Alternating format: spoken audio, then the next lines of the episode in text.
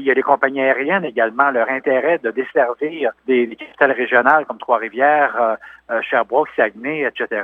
Il faut, il faut que ce soit travaillé ensemble, c'est-à-dire ça peut pas être juste être le monde municipal qui investisse. Il faut que le ministère des Transports du Québec, il faut que Transport Canada, les transporteurs, euh, il faut que tout le monde travaille ensemble pour pouvoir en arriver à des, à des, à des solutions qui sont, qui sont viables.